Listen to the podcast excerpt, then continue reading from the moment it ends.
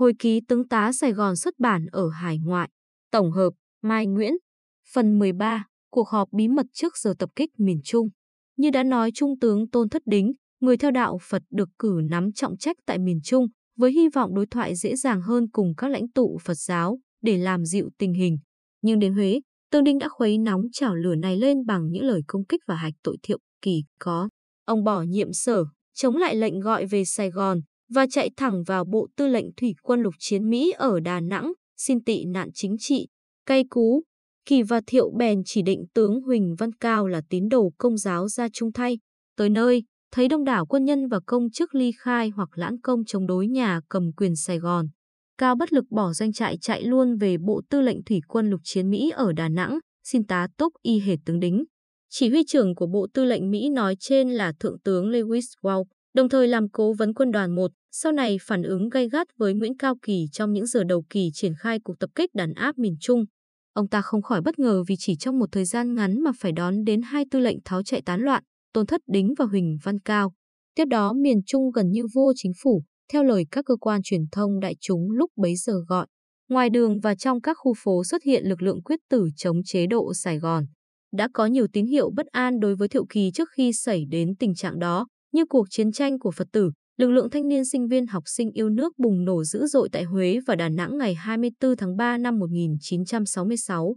Hôm sau, ngày 25 tháng 3, tại Sài Gòn, sinh viên trường Hồng Lạc bãi khóa, xuống đường, vây đài phát thanh với sự tham gia của đông đảo thanh niên từ ngã bảy kéo về hỗ trợ. Đúng một tuần sau, vào ngày 31 tháng 3, hơn 10.000 người mở phiên xử và đốt hình nộm của Thiệu, Kỳ ngay pháp trường cát do chính Kỳ dựng lên trước chợ Bến Thành. Cơn sốt chính trị rõ ràng lan rộng vào các thành phố phía Nam. Kỳ ghi nhận bầu không khí căng thẳng ở Sài Gòn đã lên cao. Người ta tổ chức biểu tình hàng ngày ở Sài Gòn và chợ lớn. Khoảng 2.000 người ngồi một cách kiên nhẫn trong 3 giờ đồng hồ trước Viện Hóa Đạo để nghe thuyết pháp và cổ suý đấu tranh chẳng hạn.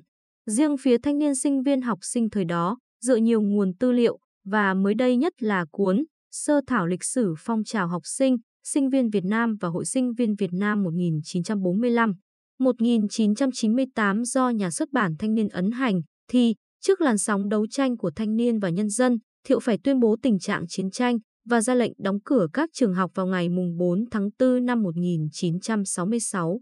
Nhưng những ngày tiếp đó, các trường đại học y khoa, dược khoa, văn khoa, khoa học vẫn thay nhau mở hội thảo chống đàn áp đồng bào miền Trung. Nguy hiểm cho Thiệu Kỳ là phong trào bắt đầu xuất hiện công khai khẩu hiệu Mỹ hãy cút về nước. Ngay trước tòa đại sứ Mỹ ở Sài Gòn trong cuộc biểu tình đông ngót 100.000 người ngày 1 tháng 5 năm 1966, khẩu hiệu kẻ bằng sơn trắng trên lòng đường chạy ngang trước tòa đại sứ. Cuối tháng đó, tòa lãnh sự Mỹ ở Huế nằm trên đường Đống Đa, bị sinh viên học sinh Huế đốt cháy rụi. Tại sân chùa Linh Sơn, Đà Lạt, vào thượng tuần tháng 5 năm 1966, đã mở phiên tòa xử Johnson và McNamara về tội tăng cường chiến tranh Việt Nam, cũng như ủng hộ thiệu kỳ đàn áp Phật giáo đồ và sinh viên học sinh yêu nước. Đất hình nộm của hai tội phạm chiến tranh trên. Xu thế chống Mỹ lan khắp Huế, Đà Nẵng, Sài Gòn, Đà Lạt khiến Hoa Thịnh đốn lo ngại. Ngay trước khi điều đó bùng nổ, người Mỹ đã sốt ruột muốn thiệu Kỳ phải nhanh chóng giải quyết vấn đề nội bộ nếu không sẽ xét lại thái độ của Mỹ về đường lối hiện hành.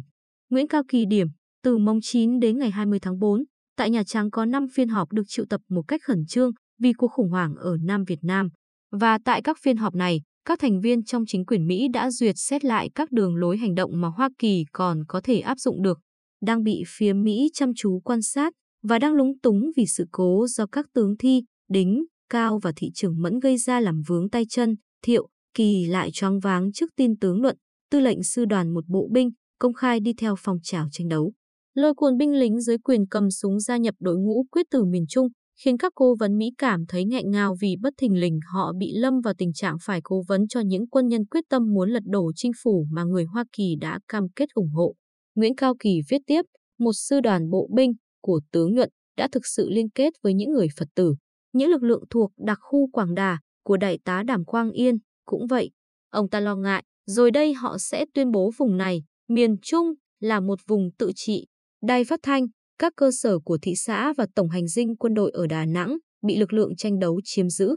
tình trạng cũng xảy ra cùng lúc ở nơi khác như Huế. Đặc biệt là sự kết hợp giữa lực lượng tranh đấu với cán bộ Việt Cộng trong hoạt động lật đổ chế độ Sài Gòn và đòi Mỹ cút, như nhận định của Cyrus Sanbezer. Từ hai ngả khác nhau, những người Phật tử và Cộng sản đã gặp nhau tại ngã ba đường và bây giờ họ đã cùng nhau đi chung lối. Nguyễn Cao Kỳ dẫn lời San Besser gọi biến động của Huế và Đà Nẵng là bệnh ung thư, cần được giải phẫu gấp, nếu không sẽ sụp đổ. Lời báo động đó và sự thay muốn được thể hiện quyền lực trung ương của mình đẩy Kỳ đi nhanh đến quyết định dùng hung khí để mổ thịt miền Trung. Nhằm giữ bí mật, Kỳ triệu tập các chỉ huy quân sự trung thành họp lúc 3 giờ sáng ngày 14 tháng 5 năm 1966 để phổ biến kế hoạch tập kích Đà Nẵng. Theo lời Kỳ, cuộc tập kích huy động lực lượng quân sự hỗn hợp được phát thảo âm thầm và kín đáo bởi một mình tôi. Ông ta giao quyền chỉ huy hành quân cho viên tướng Tổng tham mưu trưởng quân đội Sài Gòn. Những đơn vị chỉ định tham dự tập kích bay ra Đà Nẵng trong đêm tối, lúc các lực lượng quyết tử đang còn ngủ. Yếu tố bất ngờ giúp mũi tiên phong của quân nhảy dù và thủy quân lục chiến lọt vào nội thành trước khi trời sáng. Người Mỹ ở các vị trí cố vấn kinh hoàng khi phát hiện một lực lượng đặc biệt của quân đội Sài Gòn đang tấn công quân đội Đà Nẵng. Tướng Lewis Walt tỏ ra giận dữ trước cuộc tấn công trên vùng lãnh thổ mà Walt tự cho là mình chịu trách nhiệm, nhưng không được biết trước. Lúc đó, binh lính ly khai của quân đoàn 1 đang hướng nòng pháo đến căn cứ không quân Đà Nẵng trực nhả đạn về phía máy bay đang đáp xuống.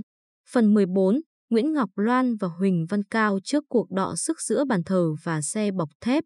Nguyễn Cao Kỳ viết, một số binh sĩ thuộc quân đoàn 1 đi theo những người Phật tử đã thực sự chĩa pháo của họ về phía căn cứ không quân Đà Nẵng khi máy bay của chúng tôi đáp xuống và đã đe dọa cho nổ súng. Từ trên cao, máy bay phe kỳ quần thấp nhiều vòng quanh căn cứ pháo binh của quân đội ly khai để thả xuống một thông điệp đanh thép, đã ý bảo rằng nếu dưới đất phát pháo, không đoàn máy bay khu trục và ném bom sẽ hành động trả đũa bằng cách oanh kích săn bằng căn cứ. Xa xa, ngoài vòng đai sân bay, tiếng súng giao tranh nổ vang trên đường phố Đà Nẵng vọng đến tận bãi biển Honolulu, đánh thức tướng Westmoreland trong tuần nghỉ phép hiếm có. Ông được Washington báo tin tướng Kỳ vừa xua lực lượng đặc nhiệm từ Sài Gòn ra Đà Nẵng tập kích, và lính nhảy dù, thủy quân lục chiến, có xe tăng yểm trợ đã tiến chiếm đài phát thanh, tòa thị trưởng, sở chỉ huy quân đoàn và các địa điểm then chốt. Trước diễn biến nóng bỏng đó, Westmoreland được lệnh ngưng ngay đợt nghỉ phép với gia đình trước thời hạn.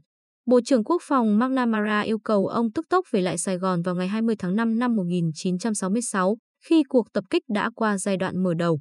Ông ghi chép nhiều sự việc trước và sau khoảng thời gian ấy trong hồi ký xuất bản năm 1975 tại New York. Trong đó có các chi tiết liên quan đến xung đột giữa Nguyễn Ngọc Loan, Tổng Giám đốc Cảnh sát Quốc gia của chế độ Sài Gòn, và Huỳnh Văn Cao, tư lệnh quân đoàn 1, quanh quyết định tấn công chùa Triền và đạp đổ bàn thờ Phật xuống đường. Westmoreland viết là vào lúc Huế, Đà Nẵng lâm vào tình trạng gần như vô chính phủ, Huỳnh Văn Cao vẫn làm tư lệnh quân đoàn 1 về danh nghĩa. Theo Westmoreland, thâm tâm Cao không muốn nhậm chức tại vùng đất đang sôi sục ngoài Trung. Một lần Cao chấp nhận bay ra Huế, trên chiếc trực thăng, cùng phụ tá cố vấn cao cấp Arch Hamblen. Cao cố gắng thuyết phục một cách yếu ớt các sĩ quan sư đoàn 1 và sinh viên học sinh Huế lại là Phật tử. Gia đình họ theo Phật giáo lâu đời, cha mẹ anh chị em và bà con họ đang tham gia đấu tranh chống thiệu, kỳ, đòi bầu cử dân chủ, nên lời nói của Cao còn khoảng cách rất xa mới đến được bàn thờ Phật. Cao và cố vấn Hamblen quay về Đà Nẵng, Westmoreland thuật. Sắp lên máy bay thì một đám đông khoảng 100 sinh viên và lính tráng ùa tới. Chiếc trực thăng khởi động trực nhích khỏi mặt đất thì một sĩ quan Nam Việt Nam cấp bậc trung úy rút khẩu súng cỡ 45 bắn hai phát vào cánh quạt đằng đuôi máy bay. Lính Mỹ gác súng máy ở cửa máy bay, theo hiệu lệnh của cố vấn Hamblen liền nổ súng giết viên trung úy Nam Việt Nam. Mặc dù bị hư hỏng, chiếc trực thăng vẫn được viên phi công cố lái vượt thoát lên rồi tìm cách hạ xuống bên ngoài thành phố để chuyển những người đi trên máy bay sang chiếc trực thăng hộ tống. Cao hiện rõ lo lắng trên chuyến bay về Đà Nẵng, có lẽ tái xanh mặt vì chuyện vừa rồi, khiến Westmoreland ấn ngòi bút nhiếc, cao quá tồi. Về Đà Nẵng, Nguyễn Ngọc Loan bấy giờ được kỳ cử ra miền Trung chỉ huy cảnh sát chống nổi loạn đã bất thần tự tung tự tác hạ lệnh tấn công các chùa chiền mà Loan cho rằng nằm trong tay bọn ly khai có vũ trang. Các đợt tấn công rất ác liệt do không quân đảm nhiệm mà Nguyễn Tránh Thi lúc đó đang có mặt ngoài Trung ghi nhận là khó mà đếm hết một lượt số chùa chiền và nhà cửa bị chúng bom cháy rụi. Quyết định Nguyễn Ngọc Loan khiến Cao ức lắm. Vì Cao là người công giáo, sợ rằng tấn công chùa sẽ khơi dậy lời đồn đàn áp tôn giáo. nên lúc đầu, Cao dè dặt, tránh né và từ chối ra lệnh tấn công đó. Thế mà Loan dám làm. Cuộc xung đột của Cao và Loan dẫn đến cãi vã tay đôi tại một địa điểm chỉ huy của quân đoàn 1. Hồi kỳ Westmoreland kể, cố vấn Hamblen đã nhìn qua cửa sổ thấy Loan đang chống nạnh tranh luận hùng hổ với Cao trong khi các sĩ quan đi đi lại lại. Một người khác đứng sau Cao đang vung một khẩu súng lục gần đầu Cao, ý chừng sắp bắn. hamblen chạy vội lại. Về sau Cao nhắc việc hamblen cứu mình thoát chết. Cao xin tị nạn chỗ tướng Walt, hàng ngày ẩn mặt trong văn phòng Thompson, hầu như không làm gì ngoài cầu nguyện. Ông chỉ tin Chúa lòng lành trên cao kia, còn dưới đất, Westmoreland viết, Cao nói ông không tin người Việt Nam nào, trừ vợ ông. Thế người Mỹ, Cao phó mặc cố vấn hamblen thay mình mọi sự, quá là hợp lý. Westmoreland cứ để Cao ẩn náu trong sở chỉ huy của Mỹ, Đồng thời về danh nghĩa cứ để ông ta làm tư lệnh quân đoàn 1 là có lợi vì nó cho phép Archham Bland thực tế nắm quyền chỉ huy quân đoàn 1. Khi Cao lọt hẳn sau cánh lá chắn của sở chỉ huy Mỹ, Loan ở bên ngoài mặc tình tiếp tục đánh phá chùa chiền, đàn áp Phật tử, sinh viên học sinh, thỏa tính hung hãn. Loan là tay hiếu sát mà sau này người ta gớm mặt khi Loan tự tay dương súng bắn vào đầu tù binh trên đường phố Sài Gòn, đầu dân mậu thân 1968. Còn dạo đó, theo tiếng hát những người đi tới, lần đầu tiên ngày 7 tháng 6 năm 1966, đồng bào Phật tử Huế huy động nhà nhà đưa bàn thờ xuống đường làm chướng ngại vật. Biện pháp này gây xúc động tâm lý trong nhân dân, nhưng đối với bọn Nguyễn Ngọc Loan thì không ăn thua gì. Y ra lệnh cho xe tăng tới luôn. Kết quả cuộc đọ sức giữa các bàn thờ bất động với xe bọc thép, dĩ nhiên lư hương, tượng Phật phải ngã lăn lóc bên đường. Về phía Mỹ, Washington đã chỉ thị cho tướng Wall phải giữ thái độ trung lập đối với hai phe nội chiến.